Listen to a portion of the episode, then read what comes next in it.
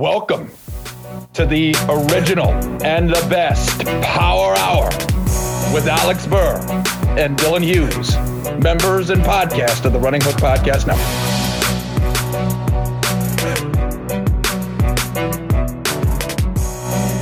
Hello, and welcome to another edition of the Running Hooks Basketball Power Hour. I'm Alex Burr, and I'm joined by my very good friend, Caleb Lynn.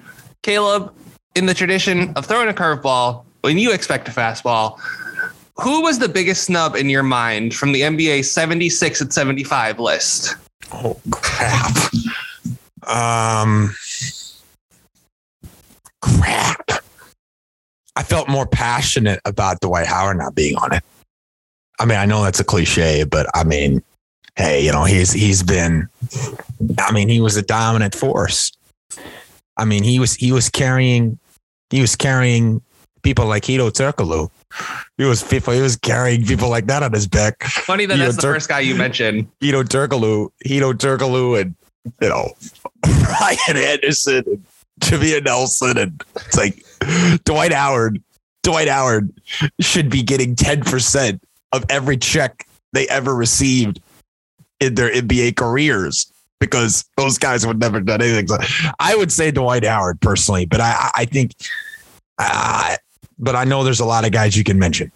Do you remember that one little stretch of Hedo's career when he went to like Phoenix and I think Toronto and he sucked and then he got traded back to the Magic and he was good all of a sudden again? that was a funny little stretch in NBA history. But Tracy McGrady to me, huge snub. I don't know how you can watch that guy play Uh, T-Mac, basketball. yeah, that's true. Like I don't know how you can watch like even just highlights. I don't know how you can watch that guy play basketball and go, that's not one of the 75 greatest players I've ever seen. It's ludicrous to me. Yeah. And like I they should have kicked some old guys off. I can name a few. Draymond should have been Draymond and Clay probably should have been on there. Maybe you could quibble about Clay, but Draymond definitely should have been. Um and then Dwight, like you said, those are the three biggest ones to me. Like I'm glad Melo made it. Um I'm glad AD was a little bit of a stretch. Yeah, they probably they should have Yeah, just went ahead and named Jokic and Embiid. Like both of those guys probably should have been on there.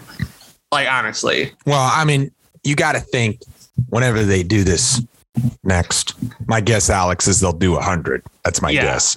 Whenever they do a hundred, you got to think some of these guys we're talking about by the end of their career will eventually get on it. you'd hope, you'd hope, but that's always a discussion for a different time. Yeah. Um, on to the agenda for today. So Chris Paul, we're got, we're gonna talk about injuries and then we're gonna talk about rookies on not good teams. Obviously, it sucks, but you know the news is the news to talk about the injuries. Um, Chris Paul injured his thumb, and he's gonna be out for six to eight weeks. Now, the Suns heading into the All Star break, Caleb, as you know, they have only lost 10 games, which is wild. They are up six and a half games on the Warriors, eight games on the Grizzlies. They could conceivably just go, let's see, they have 24 games. They could go 12 and 12 and still comfortably finish. There's a good chance the Warriors and the Grizzlies wouldn't pass them. Caleb, I don't think that Chris Paul is going to hurt being out will hurt them as much in the regular season, but they need him to be right for the postseason. They can't like we saw how hobbled he was last year. If they don't have him, I think they're toast.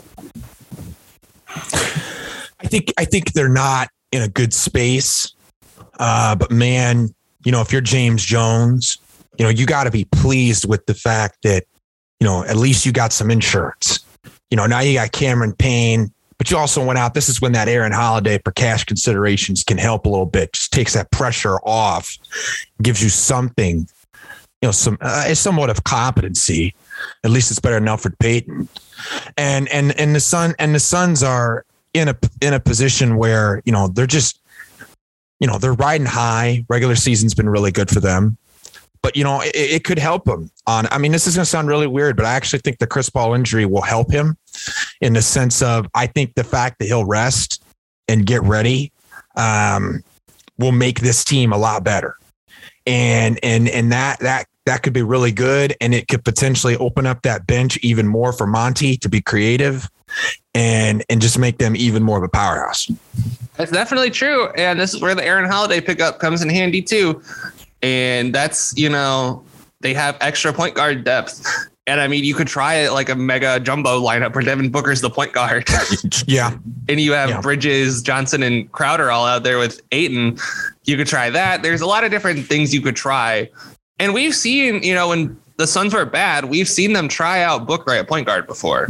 This isn't, he's obviously better optimized as like off, not off ball, but like just create for himself kind of scorer Yeah. who can swing the ball when he needs, like, I'm not saying Devin Booker is a me first guy at all. I'm just saying he's better utilized as a guy that's like, okay, Devin, you're our play finisher rather than our play Right. creator. Right. But he was the play creator before, and I think he's averaged six assists a game before, if I'm not mistaken. I don't know his exact career high, but before Rubio got there, he was having to handle the ball a lot. So I think they could, you know, go to that a little bit.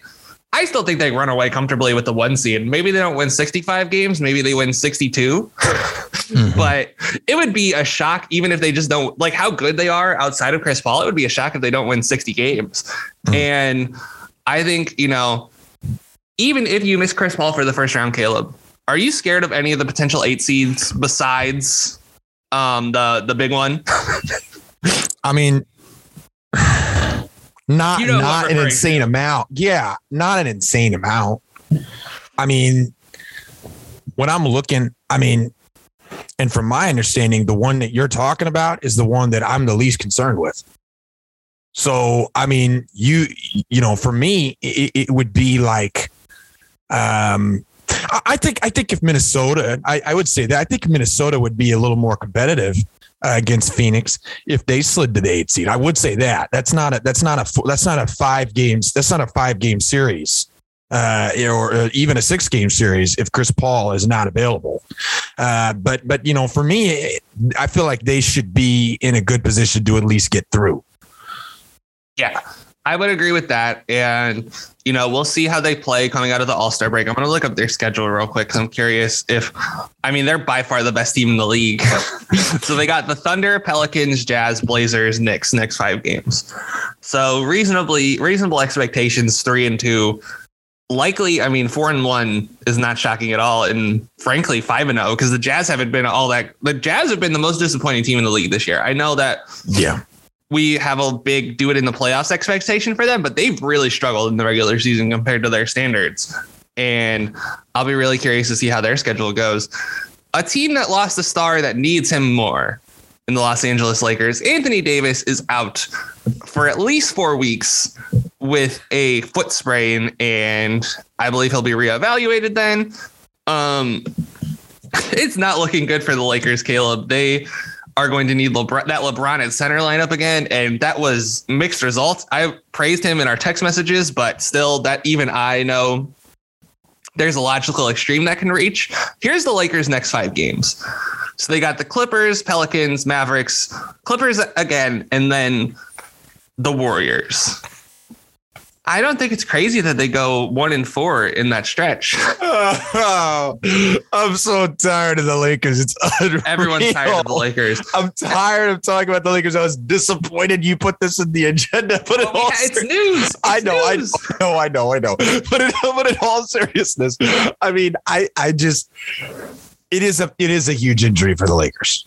Um, and as you and I have talked about, um, you know, I think Anthony Davis, his impact and what he does for the Lakers to me is just so incredibly massive.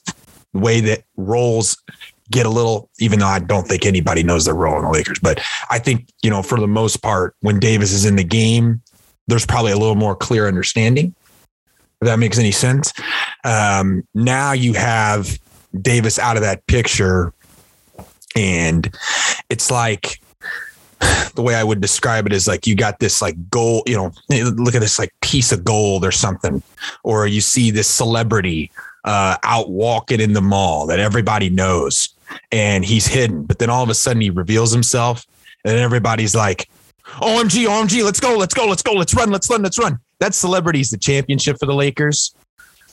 And there better not be anybody from the Lakers running to that because they are nowhere near that championship They are nowhere near it. They are nowhere. To me, in my personal opinion, I've told you, Alex, I simply don't believe that this team will do anything in the playoffs. And as far as I'm concerned, I can see this team not even get in the playoffs. I, I am not a believer in the Lakers. This injury is only this injury is is only making me more confident. This is this is making me more confident in how much I just seriously do not believe in the Lakers. And you know, it's interesting. I don't know if you listened to yesterday's mismatch, but they were talking about it. And that pick that, um, so the Grizzlies currently have the Lakers pick. The Lakers aren't going to get it in any scenario because the Pelicans protected it one through 10. and the Grizzlies get it if it's from 11 to 30. So if they miss the playoff scale, there's a real chance that the Pelicans are going to have another top 10 pick this year. and they might have two based on their record right now. They're 23 and 36. So this is how the bottom of the West is looking right now. So the Clippers are 30 and 31. They're a game and a half over the Lakers somehow. I don't know how that works. They've played three more games than the Lakers. Hmm. Um, the Lakers are 27 and 31 nine seed. The Blazers are 25 and 34, two and a half games out of nine. And then the Spurs and Pelicans are both 22 and 36, four and a half games behind the Lakers. And the Kings, bless their hearts, they're not, they're the 13 seed somehow. They're 22 and 38. I didn't realize it was so bad for them. Um, yeah, it's not looking pretty for the Lakers. I know you've expressed like I know you want teams to jump them so they don't even make the play. Heck yeah. But the bottom of the West is so bad. I don't know I would happen. I would much rather see I would much rather see San Antonio or you know, I, I mean the Kings have yeah, I don't understand that, but they probably put themselves out of the conversation. But I would much rather see a team like San Antonio in the play in because I actually want to see basketball played by a team, not just one individual putting people in places where they have to go for his own benefit. I would prefer I would prefer to see some actual legitimate basketball right now when I'm looking at these playoffs. And I just don't believe I just I don't understand. I mean, the, the narrative around the Lakers, Alex, is well, you know, you never know you know, you got LeBron and, and you never know that they can always contend for a championship. Get miss me with that. Miss me with that. I'm so tired of that argument. I'm so tired of that. Ar- LeBron, it, to me, this it, this is such a horrible, such a horrible team. It's pathetic. It's embarrassing to the game of basketball to watch this team be conducted. And as far as I'm concerned, you you this is a team that I, I would not even wouldn't even if, if my alarm woke up and it's you know and if I was a head coach and my alarm was like, all right, get ready for the Lakers, I'd be like, okay, give me 30 more minutes of sleep because I don't need to I don't need to prep for them. I don't need I don't need to prep for them. I know what I'm I know what I'm getting. You know, I don't need to prep for them. I like I still think there's some part of NBA coaches that are terrified of LeBron James. However, there's no one else in this team to be terrified of, especially without Anthony Davis. Bless Russell Westbrook's heart, you know. he's not he's not up for this. Um, and that failed trade. God, I don't. I'm not. We're we're gonna be one of the only NBA podcasts that doesn't discuss the Lakers turmoil this week and all the LeBron rumors about him going possibly going back to Cleveland. I don't care about any of that stuff, but it's crazy. So right now, Basketball Reference has the Lakers as the easiest remaining schedule in the West. So I brought up that rough stretch they might have to start the post All Star break, but Basketball Reference has them projected as a 37 win team. And right now, that would put them squarely where they are. and they have San Antonio finishing 10th, Portland finishing 11th. As Portland has one of the hardest schedules left in the league. So I, or in the West. I, I don't know, man. So, so, so it, in the play-in works I mean, I know we're kind of being off topic, but the plan works is like the not. It, it, would be the seven against the ten, and the eight versus the nine. No, it's seven versus eight, nine versus ten, and then the oh, winner. Me, oh, sweet. The winner okay. of nine ten, loser. Uh, the loser of seven eight plays for the eighth seed, and this is the other problem with this, Caleb, is that sweet. These other teams, with the exception of Minnesota, yes, I don't think any of them have a guy I would put on LeBron and say I like even in you know this you know scenario. I agree. Like we saw Wiggins play defense like crazy, and LeBron still dropped 24 on him, I think, in the Yeah. playing game last year. Sure. Like Wiggins played insanely good defense on LeBron, and it didn't matter, right? And that Lakers team was a lot better than this one, but it doesn't change the fact that LeBron is still LeBron. Like, who on Portland do you trust to stop LeBron? Nobody. I Who do you- trust Justice Winslow. I mean, bless your heart. Herb Jones is one man. As good as he is on defense, he can't stop. And we'll talk about Herb Jones later. He can't stop everybody. I mean, nobody on Sacramento. The Clippers are the best equipped to guard him, but I think the Clippers would win the 7 8 game between them and Minnesota. So Man, I hope not. I. Because I, I, I mean, because it's because no, because the reason is the reason is the reason is I want to see Minnesota in the playoffs. So I really, I really don't. I really, from I, my I, sake, I I don't- I would favor Minnesota over the Lakers. That's about the only team in this play-in mix because I'm Well. taking Denver out of it. Denver, I think, has a very easier schedule. Denver's projected to win 47 games, so take them out of the play-in mix. yeah. If if FanDuel if FanDuel suggests the Wolves against the Lakers, and I I guarantee you, Alex, the Lakers are favored. I guarantee you.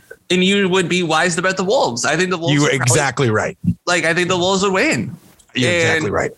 because the the Wolves are too dynamic on offense and their defense is really good. And Vanderbilt. Vanderbilt should make an all defense. They need to have three all defense teams at this point. It's honestly ridiculous. I agree with that. but Jared Vanderbilt's so good on defense. You have McDaniels, you have Beverley. Like they're just they know how to like they know what they are. And that's the difference between them and the Lakers.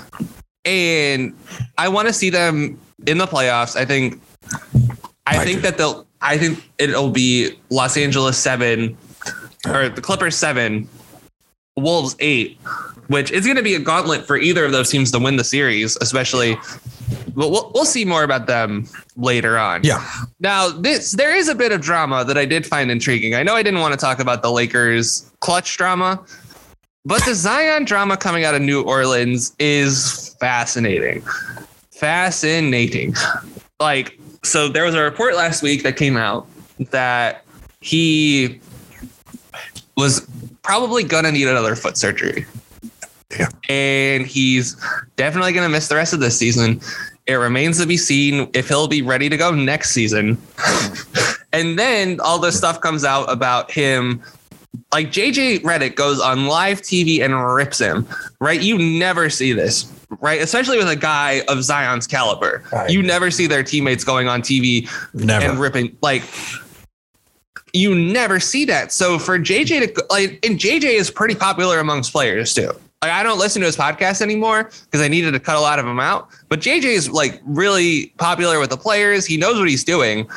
And I think the players think he's a fair critic, right? Yeah. So for him to go on TV and do that, that's pretty damning. yeah. Especially like all it takes is a simple phone call. Now there was a report, Caleb, yesterday. I don't know if you saw this Yeah. that um, Zion Williamson and CJ McCollum did get in contact yesterday. I don't, know, I don't know if you saw that. Conveniently timed.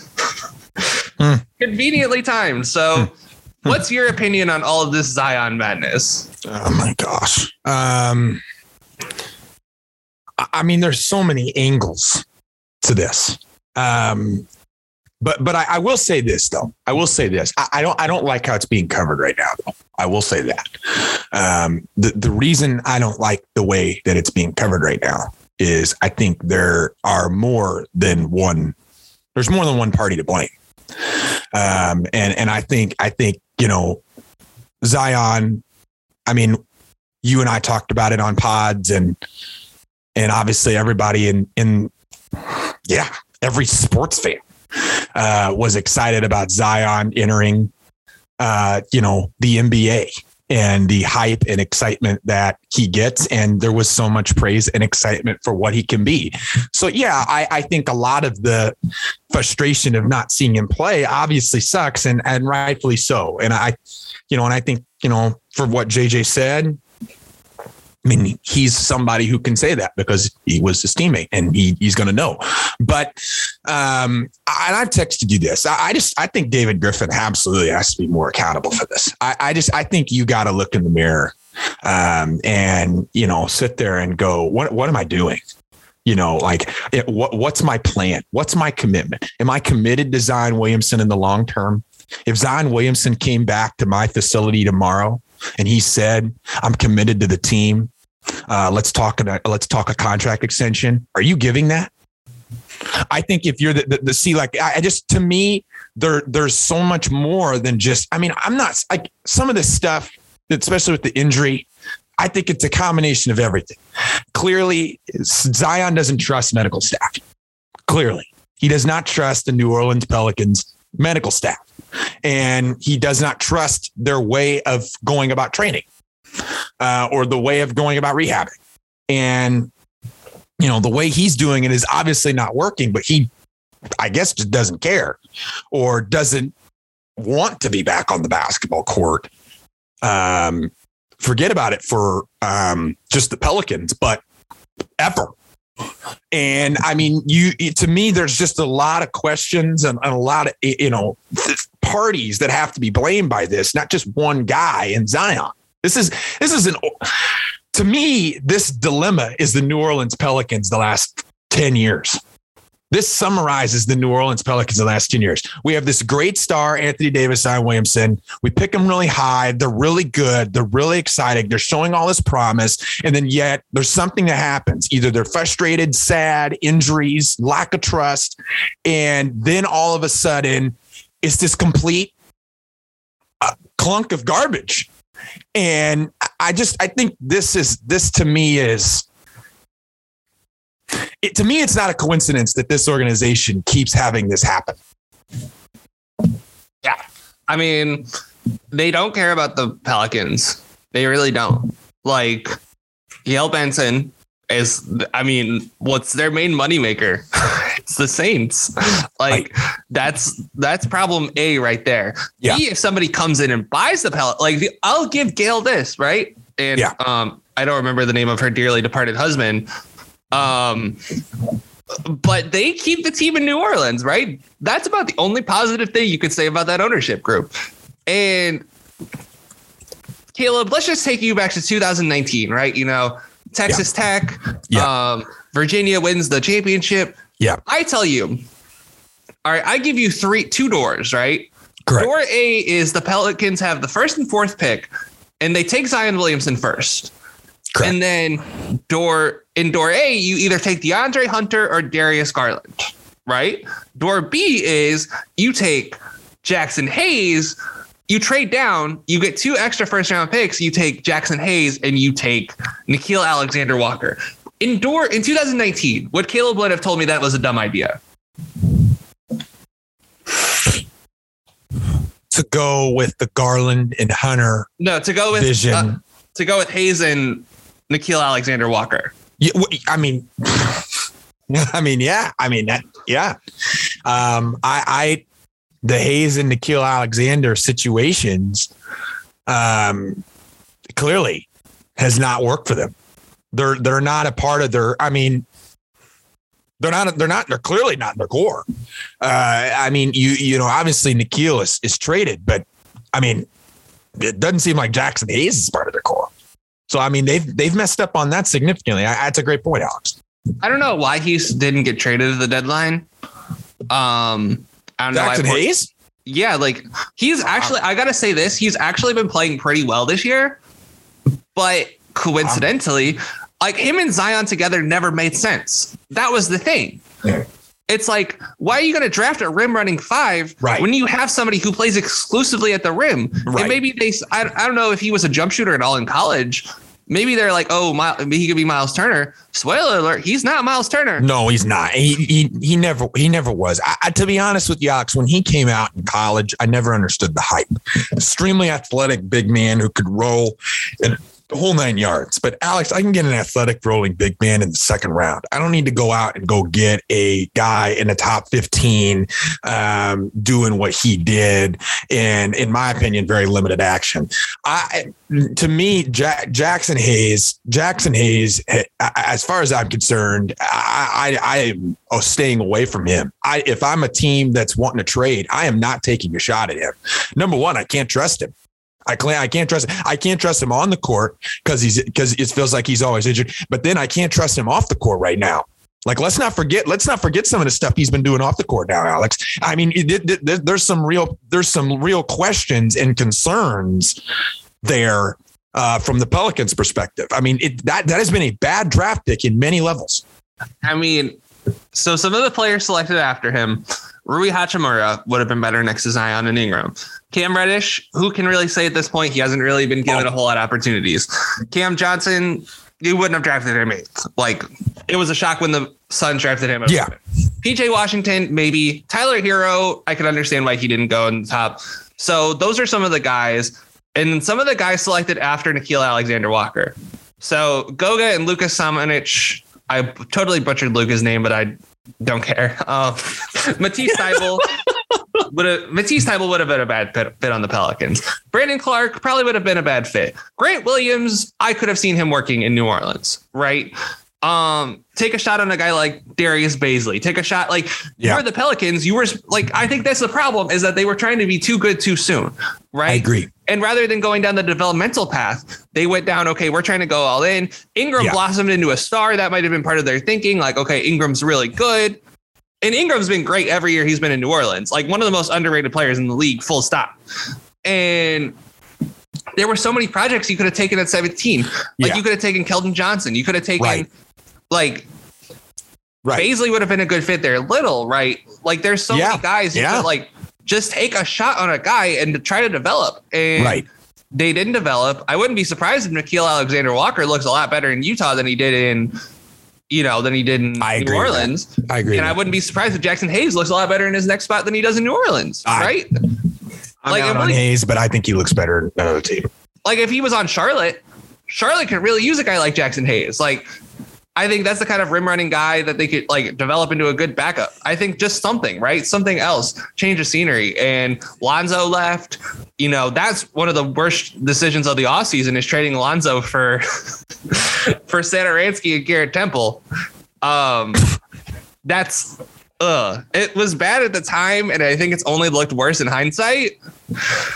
Um which, by the way, which by the way, can you please eat it on Garrett Temple being a top 100 player? Please eat I, it. I had him at like 182, and you gave me shit for it. Please eat it. Please eat it. I, okay, I will eat it on him being a top 200 player, but top 250, maybe.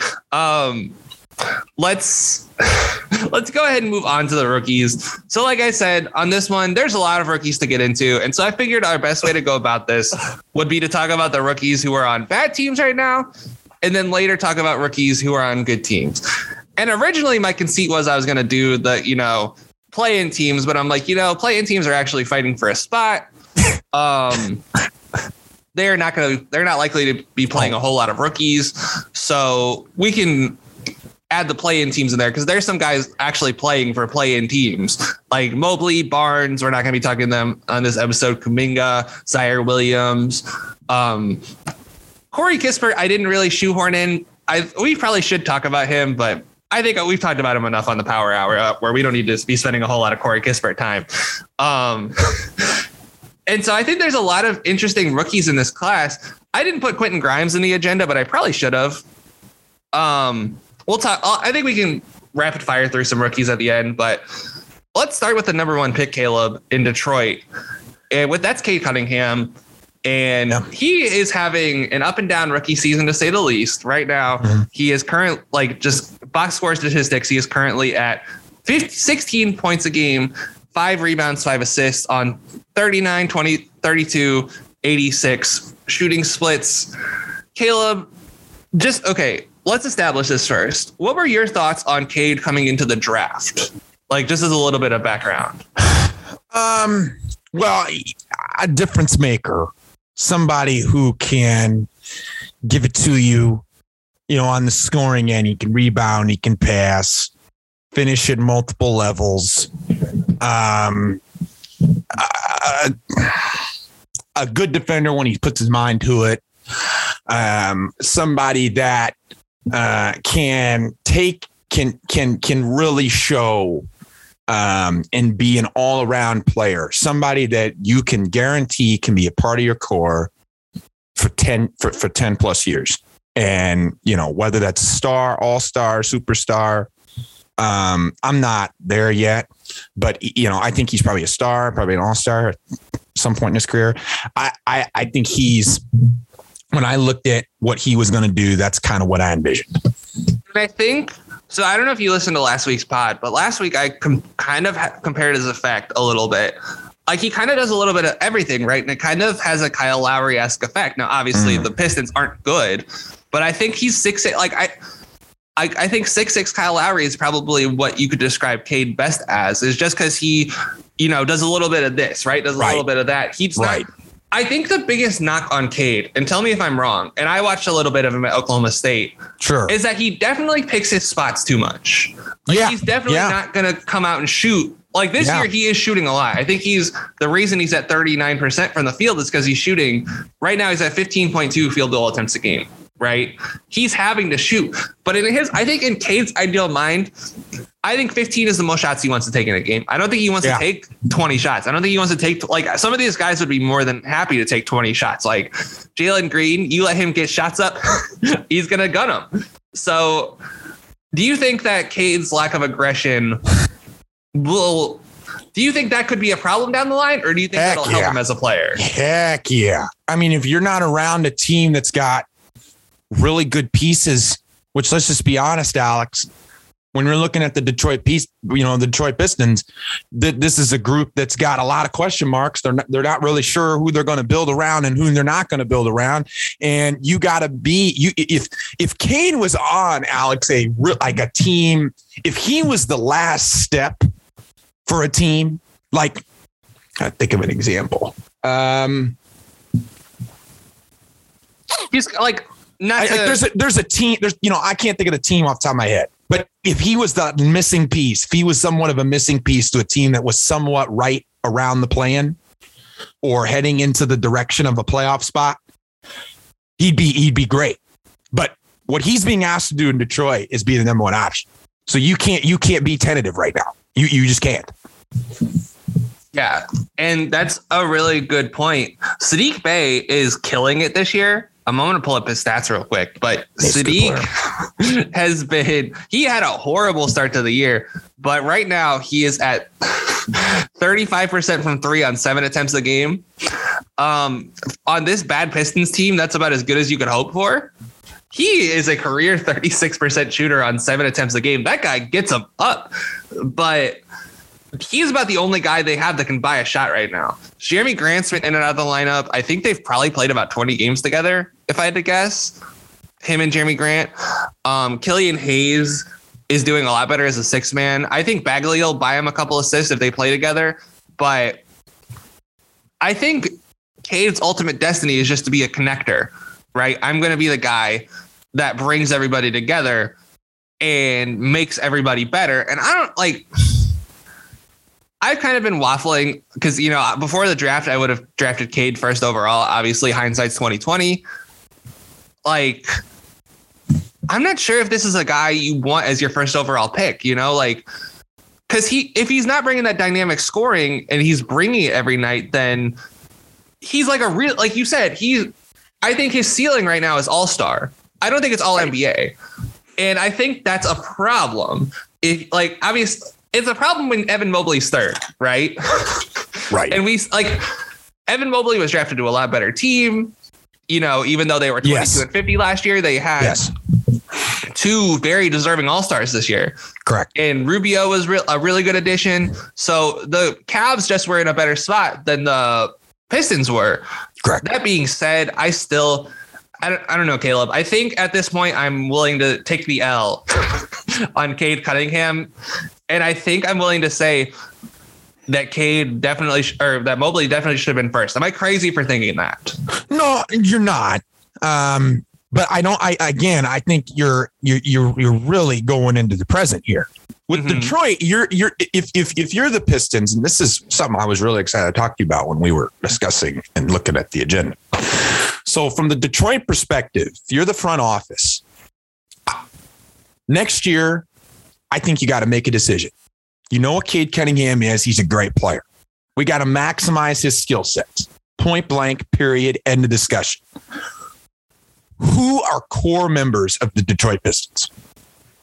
That's I the question I have to have answered by before next season. I have to answer it. And whoever's not, aka in my personal opinion, Jerami Grant, needs to be traded. You gotta, you gotta, you gotta trade what in my opinion, you've got to expand your championship window. You've got to expand it. I understand Detroit's not a championship contender, but you know what I mean. You're trying to build something that can get you success in the long term. In my opinion, Alex, I came up with the list of players that I believe are the core of the Detroit Pistons. And you can correct me if you disagree. I think you got Cade Cunningham. I think you got Saddiq Bey. And I think you got Isaiah Stewart. I know Isaiah Stewart hasn't been as great as he was last season, but I think those three guys I really believe strongly in. Other than that, Alex, you you you got you got to figure out ways to maximize that three in whatever way it looks.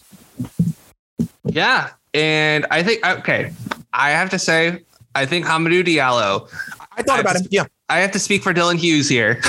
he's very very good. I like him a lot. I, he should definitely be a guy they look at trying to keep long term. Yes. I think you need that. Like this team isn't athletic. That's one of the most shocking things is that Cade's not a super athlete. Killian's not a super athlete. Saddiq and Isaiah Stewart aren't super athletes. right. So Hamidou Diallo, and now you have Bagley in there who's been injured, but he's still a, a better athlete than any of those guys. This Right. team needs more athleticism. Yeah. Any like any infusion of athleticism is something this team needs. I think this is a team that just needs to okay, here's my question for you then. Yeah, sure. So if you're the if you're picking number one and you're the Pistons, are you definitely taking Jabari Smith?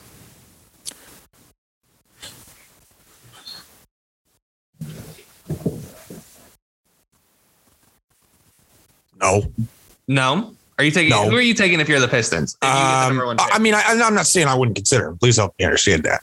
I'm just saying I'm not definitely picking. I, if I'm if I'm the Pistons, I, I would honestly really consider long and hard about Cunningham and, and Ivey long term. Hmm.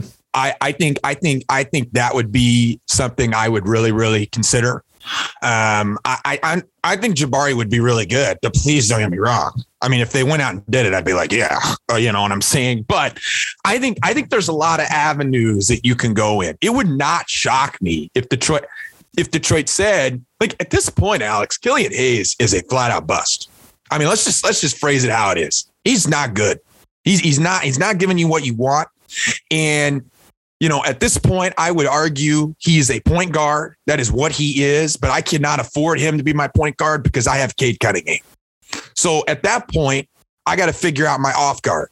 Now, if Alex, if you think that's Hamidou Diallo, if you think Hamidou Diallo is a shooting guard, then I can go to a big and I can go power four. But if you don't believe, you know, but if Detroit says, you know what, Hamidou Diallo is not part of my core four, then you know maybe I look into picking a, picking an off guard, uh, and and rather than going big, you know what I'm saying? I think they got a couple options on the table. It's definitely something to. I think Hamidou Diallo can't shoot well enough to be your starter. I love the Jaden Ivey idea to Detroit because they, like I said, like I was just saying, they need an infusion of athleticism. Right. That's right, what this team desperately needs. Right. I don't think, like, I think all four of the top guys would fit this Detroit team really well. I, I agree with that. I have I to say, like, Yep. the consensus top four right now is in any order: Chet, Ivey, Holmgren, or Chet, Chet Ivey, Jabari Smith, and Paolo Banchero. Yeah. I think any of those guys would be great. Like, I and right now, I'm pretty sure right now the Pistons are the worst team in the league. So they really need any talent, top tier talent they can get. Yeah. And but you're right. I think that infusion of athleticism at the guard spot Right. We're, we've seen got like young guards come in, right? Ja Right. Morant's, are, uh, Ja Morant and Trae Young are both already top 15 players in my mind. And those guys are both on their rookie contracts still. Like, Yeah. we've seen these young guards come in and be uber impactful, like Darius Garland, right? We never used to see guards come in and be this good this early. Well, like, Yeah. Yeah. I'm just, this name thinking of them off the top of my head. I know that they're not all like Jaden Ivey, but Right. It might be a worthwhile investment. Like everyone's been talking about taking one of the big men first, but I mean, we'll see. Go Kane ahead. is the most physically gifted, strength wise and power wise and body wise. His body is frankly better than all of these players that you just mentioned. So, like, if he could continue his skill set and trajectory, we could we could be talking about Cade Cunningham, like you just said, those other guys, in terms of that high of a player. Yeah, I mean, he needs to put on weight. He apparently, I I. I I, was listening to um, Sharks and Kyle Mann yesterday, and they were saying he's lost weight, and I agree. I don't agree with a lot of what they said about Cade, but I agree that he needs to put on weight because if he was about 230, 240, like in that Luka Harden range where he could just bully guys, because he's not Yeah. the, the, This is the problem with Cade is that he is really skilled, but Yeah. skill will only get you so far if you So have far. no like advantages at all, I right? I agree. Like Harden's advantage, like when it comes to physically, is that he can stop start better than anybody in the history of the NBA, I right? agree. Luka has a really good first step. I don't. Cade is pretty good at navigating screens, but he's not super athletic, and you you just need one physical advantage, and then you'll be set. No, I I want to see if he can develop that. Um, I think we're good on Detroit. You think we're good on Detroit? I think we're good on Detroit. Okay, let's go ahead and move on to Houston. They had the second pick and they selected Jalen Green. Mm. They had the 16th pick and selected Alperen Sengun. Mm. They had the 23rd pick and selected Josh Christopher and 24th pick and selected my guy Usman Garuba, who has I don't believe has played this year, or if he oh he played 15 games this year. Huh? I haven't seen any of them, but their main contributors out of their four picks were. Um, I'm sorry, I flipped Garuba and Christopher. They picked Christopher at 24 and Garuba at 23. But they've had a lot of um they've given the rookies a lot of playing time. And let's start with Jalen Green. He's the obvious guy to start with. Yeah. Um he's not much of a passer yet. He's only averaging 2.3 assists a game, but they're trying to make Kevin Porter Jr. the point guard there. So that's kind of an interesting experience to watch as he's kind of been the off guard. But what was your rap on Jalen Green before he came into the draft? Um, honestly, what he is right now, but higher scoring numbers. Uh, somebody who would be able to put up 18 to 19 points a game, give me like maybe like four assists. I, I- Jalen Green, Jalen Green is is a difference making scorer. Uh, I mean, there is no debate on that, Alex. I mean, when you're when you're ta- when you were talking about just the scoring attribute alone within the top three in last year's class, I would make an argument Jalen Green is best scorer. Okay, he he he he just does it in in, in such ease. He, he does it at such ease. His range is such at ease. Uh, he can get to us, you know, and you never, you never have to worry about him not being aggressive with the shot. I mean, true. he's he is he is going to be aggressive with the shot. Which, if you're Houston, you need that. You you need that. So, I mean, you need somebody who can come in and just know, okay, I'm that guy. I can put the ball in the hole. That's what Jalen Green has been. That's who he was coming into the draft. And you're seeing that a little bit this year. And, you know, I think I agree with you, Alex. Uh, and I think it's really a good point that you made about Kevin Porter coming in. They're trying to make him the point guard. Kevin Porter, what did Kevin Porter? Kevin Porter coming out of USC was simply a bucket getter. Okay. So he's, transitioning into being somebody who's got to pick his spots a little more uh, rather than just Chuck, which is kind of what he, and I'm not saying Chuck in a bad way. I'm just saying shot a, shot a lot. And, you know, when you, when you're, when you're trying to do that, if you're Kevin Porter, that will affect the rest of the team. So I think this year is a very um, experimenting some things. And then from there, I think next season, that's when we really, really got to look at Houston and be like, okay, you know, is their plan really going to work? Because I, I think you can't really judge them this season, in my opinion. I agree. Jalen Green has one of the most impressive first steps I think I've seen. Like this is burst. Yeah. And he's not re- like you brought up that he can make a lot of shots. He's not making a lot of shots this year, right? He's only shooting 39% from the field. But he, I think part of it is that his body is moving too fast for his brain, right? And I think it's one of those things where once his brain catches up to how fast his body is moving, right? Because he's 19, he's not going to grasp Sure. the intric- intricacies of NBA basketball right away. And once his brain catches up to where, you know, like how fast his body is moving and he can adjust speeds, there's some like, I haven't said this on a pod because we, when we did Houston week, we um didn't, and I think Houston week is actually next week, our next Houston week. But when we did Houston week, Jalen wasn't playing. You know, that was when they were going on the eight game winning streak Right. earlier this year after Right. that horrid start. I think Jalen, out of the top five guys, I think he's got the second highest ceiling after Mobley. I think just like his bot, like what he mhm. can do as a scorer, I, I can see the Right. vision now, right? Like I didn't watch a whole lot of G League games last year, but Yeah. he's he's kind of reminiscent of. I, I feel like this comparison gets thrown out a lot, but if he puts on weight, it's kind of like Zach LaVine, where he's just super explosive, but he's got that like shot creating skill to, too. Right. just Yeah. like Right.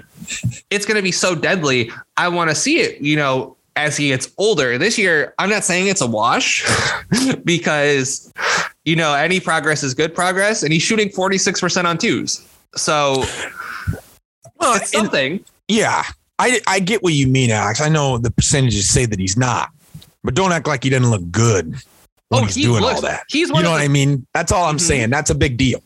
He's one of like, when you, when it just comes to watching basketball, right? Right. Like the dude is so fast, his shot is looks Right. so good. Right. It's gonna start falling. The question Right. is when. And I'm not.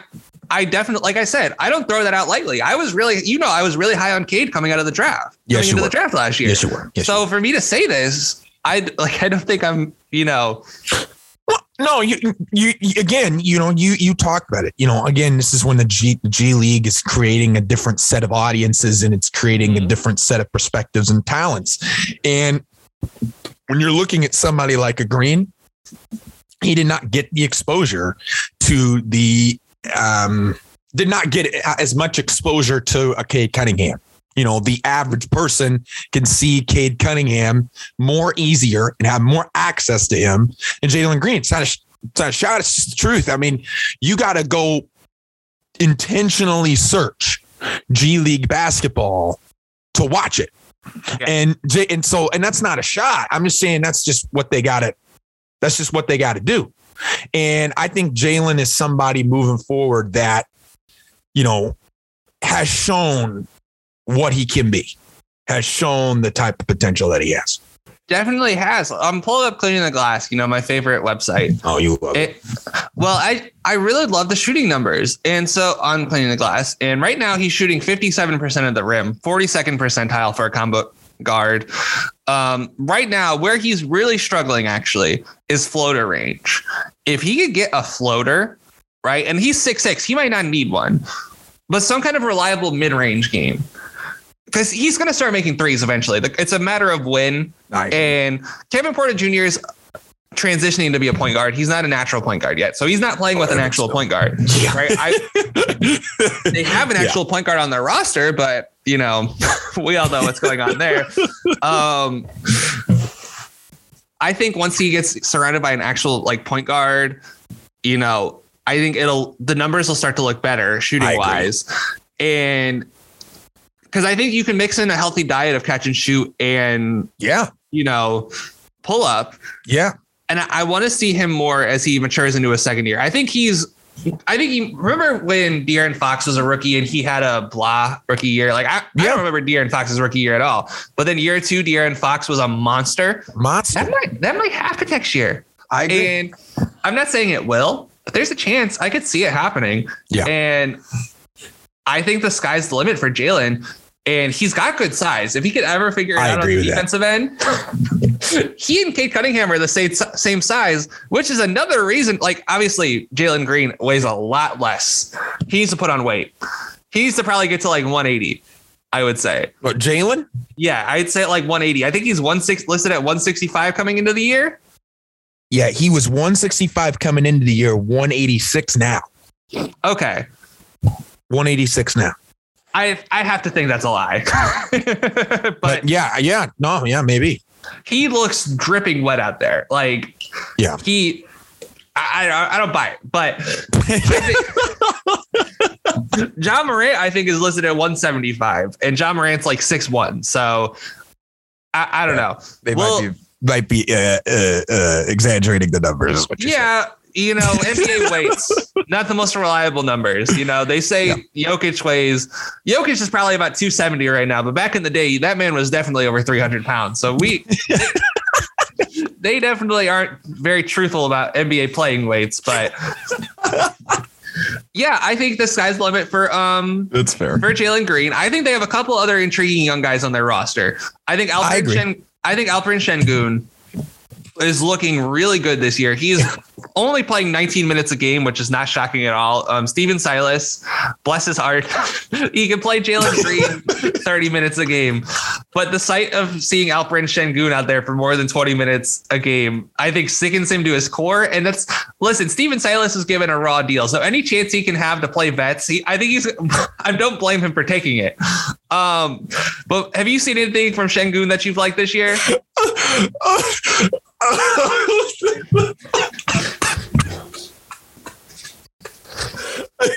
in, all ser- in all seriousness, I mean, Sengun Sengun has been a lot better in his first year than I expected. I will say that. I mean, he's been he's been a lot better. He's he's very he's very talented. He, he's he's very skilled. Um, I, I I agree with you on the minutes. I completely and wholeheartedly agree he should get more minutes. But I mean, you can't. I mean, I, I feel like you said it's hard to it's hard to really take a huge shot on it because I mean the fact is, you know, they they you know Silas is gonna want Silas wants to see some veterans in there. He doesn't want to just have a team of you know all under 25 or or you know, whatever you want to you know, whatever you want to make it. So, uh, but I think Sengun is a really good piece for them. Uh, I, I just my big thing for him is and um I think you're going to disagree with me, uh, but I think you have to make a decision um, I wouldn't say next year, but I think you have to make it a couple years. I think Sengun and Wood will not coexist. Oh, I agree wholeheartedly. So you have to you have to decide as a franchise what what am I going to trust in? Do I trust in Christian Wood or do I just want to really let this rookie foundation um, do its thing?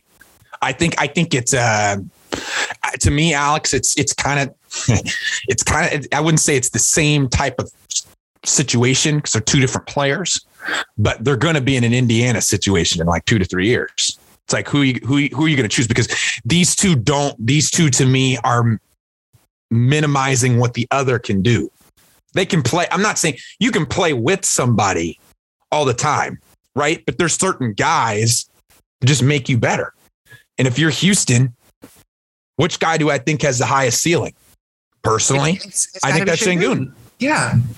Yeah. Like I agree wholeheartedly. And Christian Wood's been pretty good in Houston, right? Like he had a little bit of an incident earlier this year. Yeah. Um, but for the most part, he's I mean, he's played 54 games, averaging 17 and a half and 10. He's very good. But Christian Woods never played on a winning team. No, And I mean, it's looking very good stats, bad team guy. And we don't have a whole lot of those in the league right now. But yeah, I mean, Yeah. you can make the case.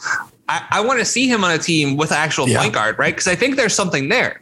When in the first 20 games of last year, now granted, you know, 20 games isn't a large sample size, but he was playing defense out there. He was doing really well. He was playing with John Wall.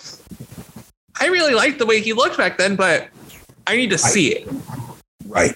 I need to see it on a team that has actual championship aspirations. I think I trade him in the offseason, but 26. He's 26. You, you- he's Yeah.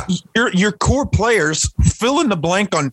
Do you think Jalen Green, Kevin Porter, and their rookie class, Jae'Sean Tate, if if those are your core players, he is like four or five years older than those guys. well, I mean, Jay you, Tate is 26. you're well, but I'm just no. I mean, but I'm just saying you got to consider the fact. You got to consider all of that stuff going on there.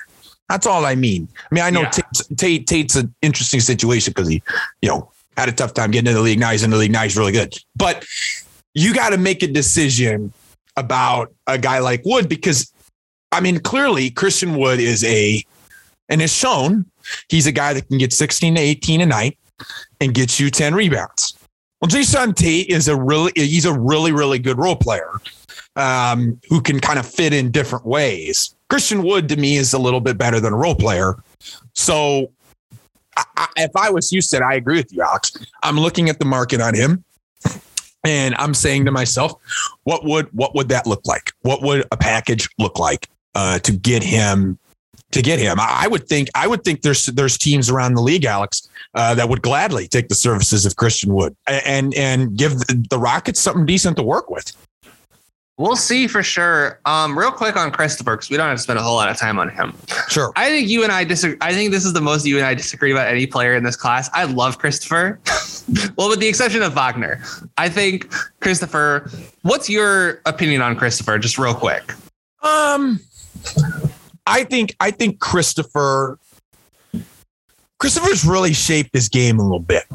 He's really he's really shaped his game a little bit. Um, but in my personal opinion, Alex, he has to be okay with being a role player because he's not a star. So um, the three point numbers have to go up, 32%. That has to go up. Um, the passing needs to go up. Two assists at a guard position, it, it's inexcusable. I need the numbers up higher. I, in general, I need, I just, I need to see a more. Josh Christopher, to me, if he understands his role, will be a very good player. But Josh Christopher, if you look at his prep days, has been considered as a somebody that a lot of people really like, rightfully so. But you know, he's got a great personality, and you know, there's a lot of things to to get into there that people really want to follow. But my personal opinion, he's not a star. And you know, he, and, and until he, you know, and, and unless he buys into that, Alex, I think he's just going to be sitting there, leaving you with more questions and what ifs then Josh Christopher's a really good player. I, You see what I mean? I yeah, I agree. I mean, I think he's real like really bought into playing defense this year.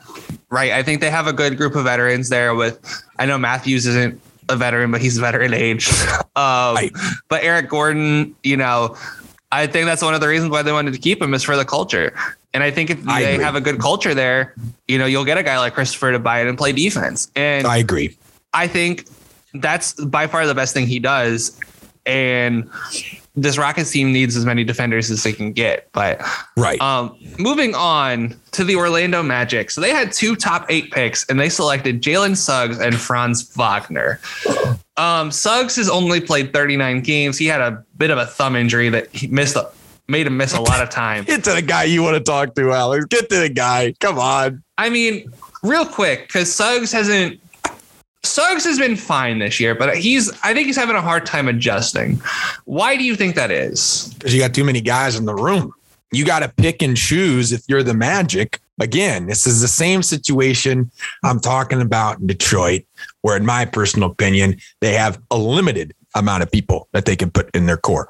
Orlando's problem right now is they have too many young guards. They have too many. And if you have too many, then you don't know where to fit in. And you can only do so much as a guard, whether that's be a facilitator, scorer, and, and things of that nature. Alex, I, I think I think they've got to make some decisions. I, I I mean, that Fultz contract looks hideous. That looks hideous because if you're the Magic, you've got pieces everywhere getting way less money who are good players moving forward for your team. You know, like if I if I'm I mean that that that that looks like a really bad contract because at this point, I mean, I, I think RJ Hampton's fine, but I think RJ you got to you got to move off him. You got to move off him uh, because you you got you got to commit to something. You picked this guy, Alex, to be a star for you. You picked this guy to be a star, and you, and I know you like this guy. You watched him live. I watched him live. You you know the type of talent that he is. A true point guard, a true point guard. Chris Paul's skill set with passing and display. His star potential. He the, the Magic need to get this guy high level minutes. It's an absolute joke what they're doing. They they need they need to look they need to look in the mirror and they need to say what two guards am I keeping? Two. Pick two. And in my opinion, they're going to have to, to keep Fultz because no one's going to take on that freaking contract and they're going to have to take and they're going to take Suggs. But Cole Anthony's good. Cole Anthony's Cole Anthony's, Cole Anthony's good. good. Cole Anthony if we were I, an idea I wanted to try, I don't think we'll have time to do it. The all sophomore team, Cole Anthony might be first team all sophomore this year. He's been he's been like way better than yeah. year one. Yeah, it's like a like he was a good rebounder last year, and that was like okay, if you're a good rebounder, that's all you got as a guard. You know, that's pretty right. concerning. Yeah, I'm oh over two on that because I the other guy I thought that about was Terry Rozier. So, but I think Fultz I think Fultz next year is the last year of his contract, either next year or the year after that. Um, Fultz is. I feel bad for him. There's been a lot of shit that's happened to him. I, I, yeah, that's all I got to say about Fultz. Well, Suggs, can, can, I can I say real, yeah. real quick? Wait, uh, so Fultz signs the contract. He signs the contract for three years, $50 million, free agent in 20, free agent in the 2023, 2024 season. I like Fultz. I like Fultz. But the problem was you you're you're you're stuck because of how much you paid him. And I know you hate contracts, but you're you paid him a certain amount of money, Alex, to where I've got to play him. Because if you're a small market team, you can't just hand out those contracts like candy. You you got to sit there and be like, okay, I paid him 16 million dollars, therefore I got to start him. I got to I got to give him big minutes.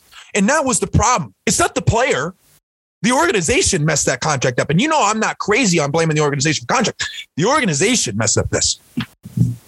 So they're gonna be they have Wendell Carter and Mo Bamba as restricted free agents this summer how they handle that will be very fascinating because Mo Bamba's been pretty good, and Wendell Carter, shockingly, as soon as he left Boylen, awesome, awesome player. You got to get it back. Who could have saw that? Who could have saw that coming? I mean, oh my gosh, complete shocker. So without factoring in their cap holds, they have about two million of cap space. Terrence wow. Ross is a guy that could easily be traded. I mean, there's the last year of his con- last year of Fultz's contract is partially guaranteed. So I think that, that makes it a little less bad. That helps. Um, the good news is is that you still have three more years of control on Cole Anthony's contract, and you still that have helps. four more years of control, or I guess two more years after this one on Cole Anthony's, and then three years after this one on Suggs and Wagner, plus the top four five pick you're going to be getting in this year's draft.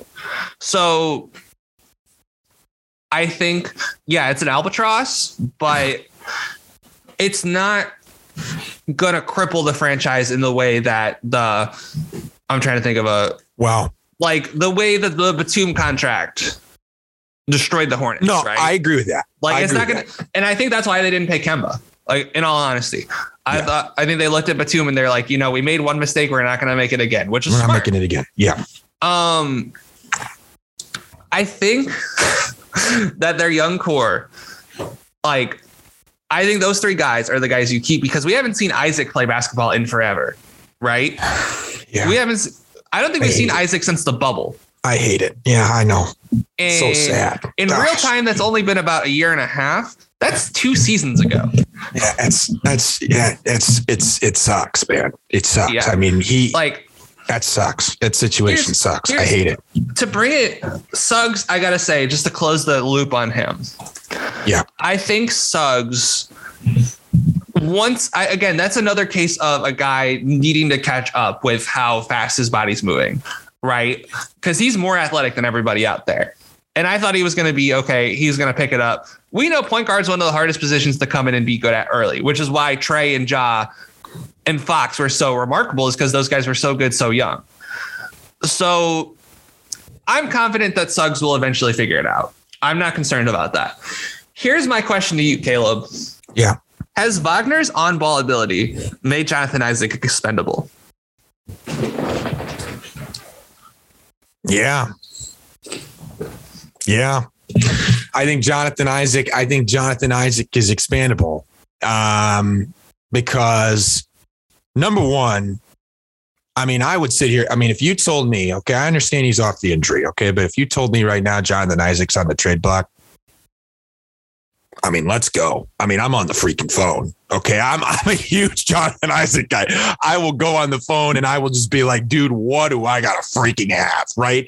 You know, I, I'm sitting there. He is the, when you think about a player in the NBA today that, that, that fits the mold of a future in the league, like he's one of the five guys, I'm serious, Alex, that comes to my mind.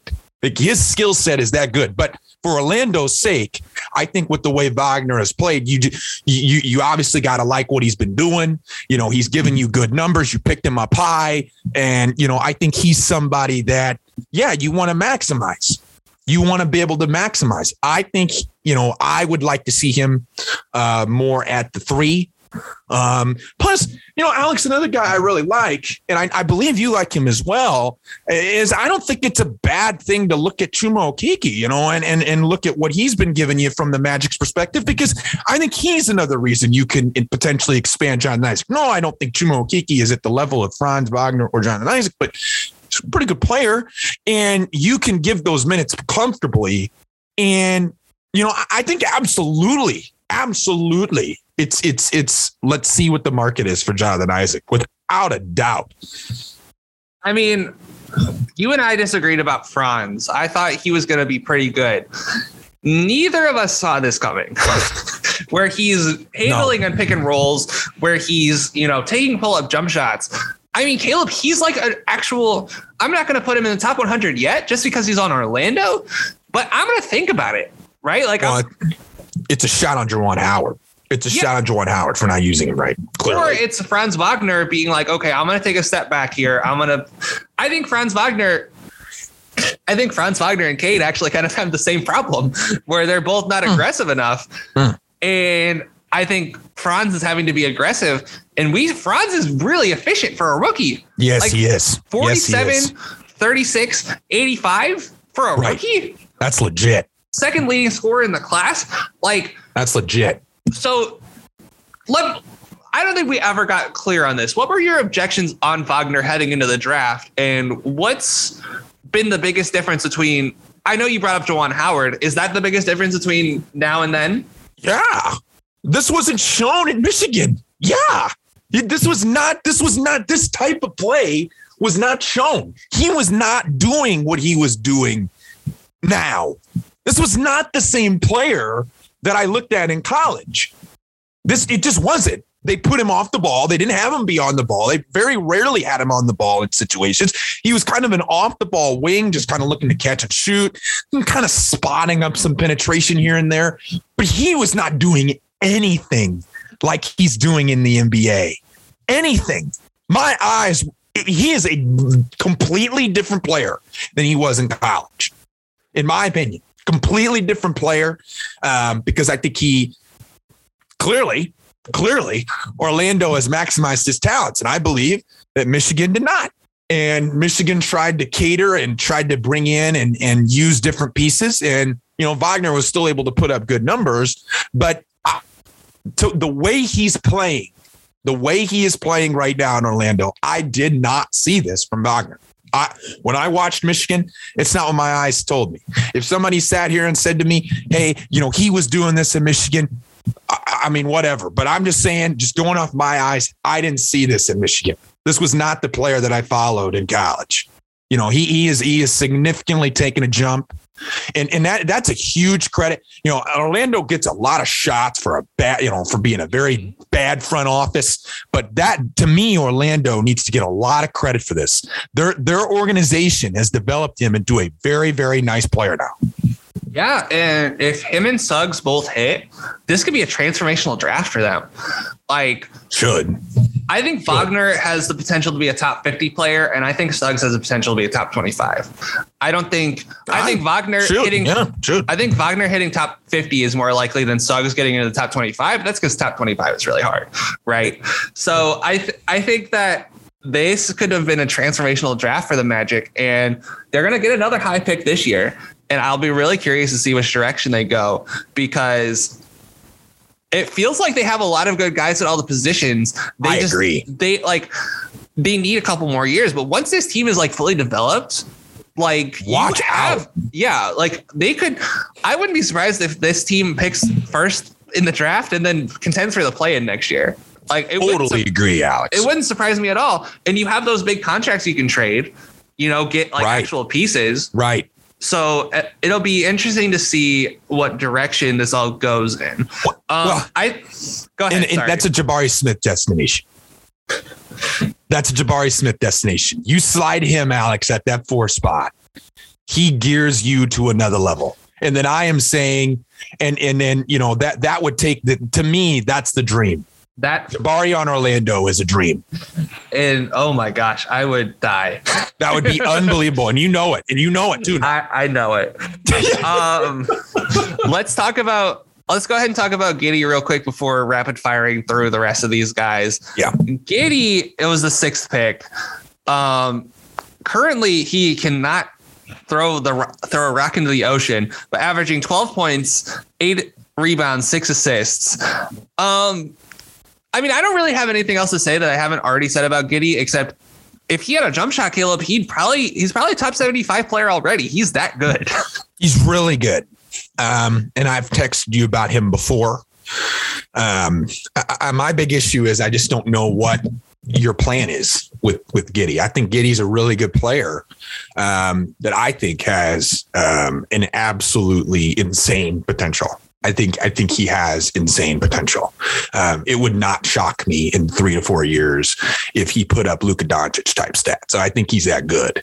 And if you if you have that type of player, then that definitely affects the other pieces that you have around him. And when I'm thinking about that, Alex, I'm thinking about Shai Gilgeous-Alexander. I just don't believe that these two can play at an A level together. I think you've got to say, I think you have to, my personal opinion, I do not believe in that. I, I think Josh Giddey will need to be the number one guy, period. Whether I think he's better than Shai is a different story. But I think, you know, Giddey will need to have the ball in his hands. Giddey will need to have a, um, a Luka like usage offensively. And I, I think, I think that, you know, when you're looking at that situation, I just, again, really like the player. I think he's, he's a good player, but as a long-term vision, this is when Sam Presti's really, really, really got to show me what he's thinking here. You know, there's a lot of pieces I like. And Alex, I mean, you want to talk about another guy that's expandable. If I'm the Oklahoma City Thunder, I cannot ignore what Tre Mann is doing. I cannot. He's a very good player. I can't I can't just sit there and, and sleep on it and turn my alarm off. Okay. I mean, he to me, they've got they've got a lot of pieces there. They're a really talented young team. Yeah. And I think I'm not ready to call Poku a bust yet. Oh I-. I want to see him Come again. on. I'm I'm not ready to do it. I'm not ready to do it. I'm sorry. I'm I will take the L when the L is handed to me. I don't think it's been handed to me yet. You and you and six nine wings. Any six nine wing with talent. You're like Poku you're like, oh my feet- gosh, oh my gosh, oh my gosh. Poku's seven feet tall, but yes, the point Oh, no, is it- it- the point stands. Um, I want to like they have a really talented group of guys. They need more athleticism, right? And I think Tre Mann's good for that. Trey Mann, I think, can be one of the five best shot creators in this class. Like he can get something out of nothing pretty easily. I really like what he shown this year. I agree. Um, and yeah, they have a really talented group of guards, and they might not. They're in danger right now. Let me check the uh, Tankathon standings, but they might not be in the top four. Nope, they're fourth right now. So right now the lottery odds are Orlando's first, Detroit second, Houston's third, Oklahoma City's fourth, and then Indiana's fifth. So Right. those are the teams that are the most five most likely to get the first overall pick, and the Thunder could fall like seven or eight, I think, Right. and that would be disastrous for them because they need more talent. Thankfully, they have a ton of picks where they can move up, but Right. their pick is their only lottery pick. So I'll be curious to see what direction that leads them in. I Um, agree. Giddey, I real last one last note on Giddey before we rapid fire the rest of these rookies. Giddey had 28, 11, and 12 in Madison Square Garden. Like That's really hard for any rookie to do, let alone on the road, let alone in the biggest stage in the NBA. Like for how bad the Knicks have been, Madison Square Garden is still Madison Square Garden. So I really, it's really impressive from him.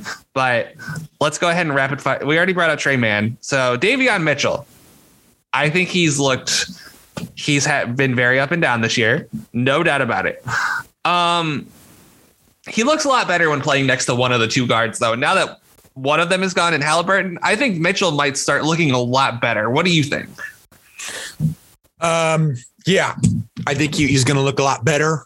Um, I think, I think, again, I, I think the Kings, I, I really, I mean, I get it. You know, a lot of people didn't like they traded Halliburton, but my gosh, um, what this could open up for Davion Mitchell should be exciting for Kings fans. And I know that's hard because it seemed like Halliburton was really committed to your team long term, but you should be excited about Davion Mitchell moving forward. You should be excited about De'Aaron Fox with Davion Mitchell moving forward. I believe in the Kings a lot right now in the way that they are heading. I think there's a lot of avenues that if they choose to for example, trade Richaun Holmes, get some decent value back. Again, there's just things I, I really like. I think Monty, I really think Monty might have something here with the Kings, Alex. I think I really do. I think so. Last 20 games, Mitchell shooting 34% from three, right? Oh. And a lot of those 20 games came with just one of Halliburton or Fox. So Right. Again, and I think he'll, I think him and Sabonis will develop a good repertoire. His defense, we don't need to talk about his defense. I mean, we knew what the defense was going to be coming into the league, and it's been exactly up to expectations. So, yeah. um, I want to talk about Josh Primo. Okay. Well, probably the most controversial selection of last year's draft. Nobody yeah. had him going in the lottery. Was that a good decision by the Spurs? And do you think, what did you think of that pick? Um, I like Primo, but I think the pick is gross because you've got you've well, and I think the pick is gross because I don't understand. It, it, like pick, like pick, pick who you want. Pick. You know what I mean by that is you you've got a team now collectively. You got Lonnie Walker, who I really like, Devin Vassell, I really like, Josh Primo, I really like, Josh Richardson, I really like. You know, you probably took a shot on Romeo Langford. You may think he's a long term piece. I don't know, but you have to pick Romeo Langford, Dejounte Murray. Um, you know, to me, Alex, there is a lot of pieces on this team they need to pick. They need to say, okay, um, you know, what what is Primo to me, six four, um, I like I like what he can give you, but it's not going to do you any good, Alex, if you don't give him a consistent role. And with the guards that they have, there's a lot of talent there, and you can't give him any consistency. But you can't give any of their guards besides Dejounte consistency. So it's not a shot at just Primo. I'm saying in general, that's what the Spurs are having to work through. And I like all four of them. I like all four of them. I like Dejounte. I like Lonnie, I like Vassell, and I like Primo. But I think you probably have to move on from one of them, and you really are not going to like who I think you should move off from. You think they should move off from Vassell? No, no. Okay, i mean, I'm going to name it. I don't think they should move off Vassell.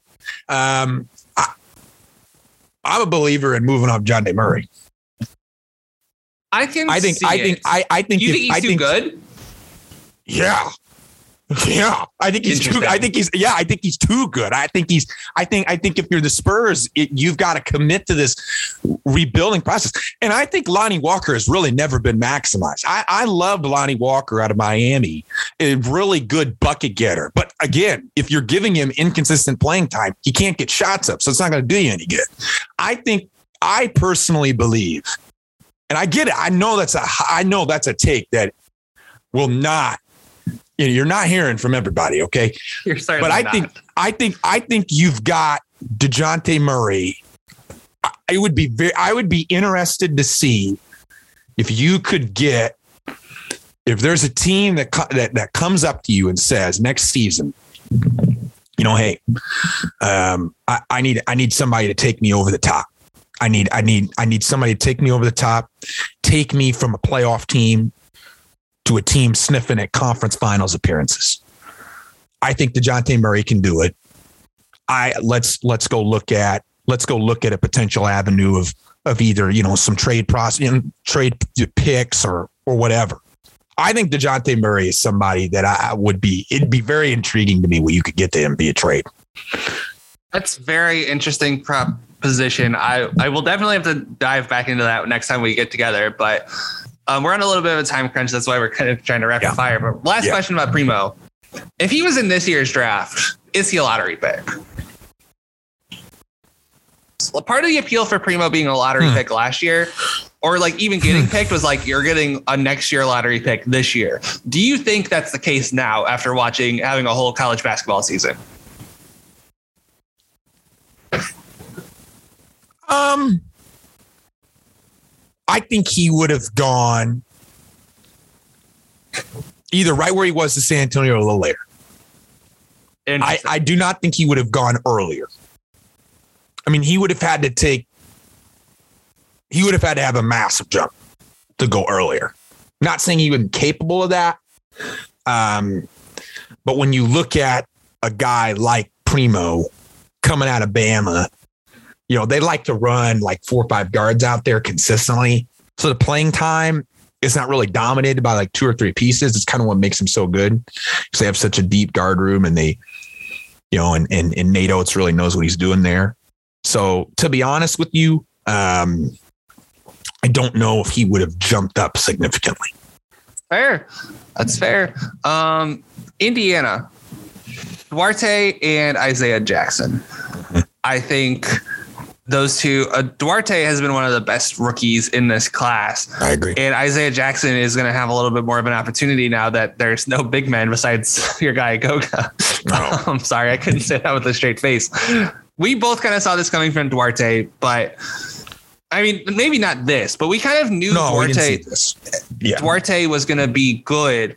I don't think either of us saw him being this good. Like, No. How surprised are you that Duarte's averaging 13 points a game on pretty efficient shooting? Um, I I thought he would be a I thought he'd be a very good player early on. Numbers are slightly higher than I would have thought. Um, but it, I guess my but it does not shock. It doesn't. It doesn't really. I don't sit there and go, "Holy cow! I didn't see this coming." If you would have told me before the season, "Hey, Duarte could go 13 points a night," and he can give me efficient shooting in his rookie season. I would not tell you that's crazy because you know again with you know the kind of the rare prospect that he is with all that experience internationally and stuff like that. It's a different, it's a really different player to gauge. I, I still think people need to consider that. I need to consider that when evaluating him. It's not. You and I talked about Jalen Green. You cannot evaluate Jalen Green like you do Duarte. I mean, completely different, completely different trajectory. Um, completely different. They might be similar in terms of they're good shot makers, they're good shot creators, but Duarte is def. Duarte is is what he is. He is what he is, and I think for the Pacers, that's what they liked. He he's going to give you in my opinion, he'll be a 13 to 15 point game store on pretty efficient shooting his entire career. And that's a good player. Yeah, I mean, the Pacers thought they were going to be a lot better this year, but um, you know they aren't. It's funny because Duarte is a year younger than Myles, Right. and Right. Myles has been in the league for six years. Exactly. I and Myles Duarte is older than me, so Right. do with that information what you will. I was Right. born in December 1997. He was born in June 1997. Um, I think that they, I think Duarte still is just a good piece to have. I think he's Right. somebody teams will want in the future if you ever want to trade him. And I'll be really curious to see which direction Indiana goes with their first top nine pick in 30, literally 30 years. They better not. Um, last team I want to talk about is the New Orleans Pelicans. Trey Murphy and Herb Jones. Trey Murphy, I'm a little disappointed in, but they don't.